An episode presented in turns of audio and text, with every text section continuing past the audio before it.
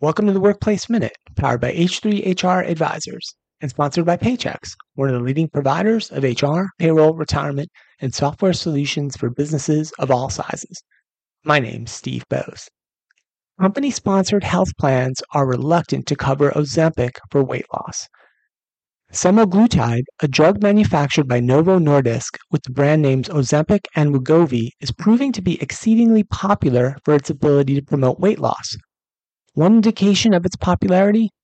The diabetes medication, which can lead to loss of up to 15% of body weight, is in such a demand generated shortage that Novo Nordisk decided to pause Wegovy advertising.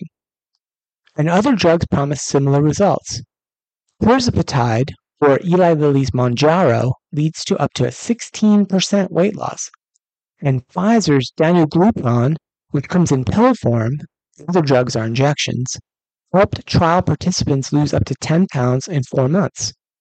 For many, the idea that losing weight can be as simple as a weekly injection is extremely appealing. But the price of easy weight loss is high, about $1,000 or more per month, and the treatments are long, lifelong in fact, and insurance plans' willingness to cover them are proving to be fairly low.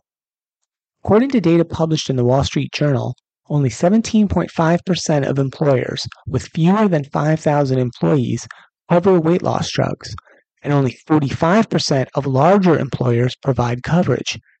The reason is clear. According to recent analysis, employer health insurance costs could go up by as much as 50% if they started covering weight loss drugs. What scares insurance providers and employers is the popularity of semaglutide, which has been aided by celebrities promoting it as their weight loss solution, thereby blurring the distinction between healthcare and lifestyle. At the same time, there is a lack of understanding on the value of obesity treatment. Body mass index, the most common tool used to categorize people into body weight categories, is useful only in large scale studies and shouldn't be applied as an individual or diagnostic tool doctors need to look at other comorbidities and metabolic issues before they decide the best course of treatment, unless someone is on the extreme end of the scale. Yet, as more startups and prescription happy doctors give the drug essentially for cosmetic purposes, proving claims can become complicated, and insurers are more likely to deny coverage even for those who genuinely need weight loss treatment. This occurs especially since semaglutide, an appetite suppressant, typically needs to be taken continuously, that is for life, in order to work. So approving a treatment may require the insurance company to continue covering the drug for years. The Affordable Care Act mandates that type 2 diabetes treatments be covered by insurance.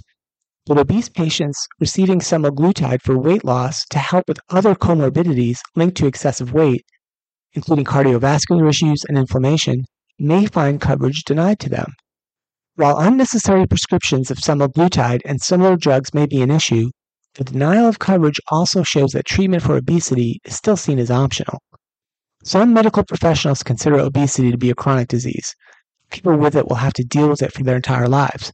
So it may be that it will require a lifetime of pharmacological therapies, and that there should be better insurance coverage for obesity, just like with any other chronic disease.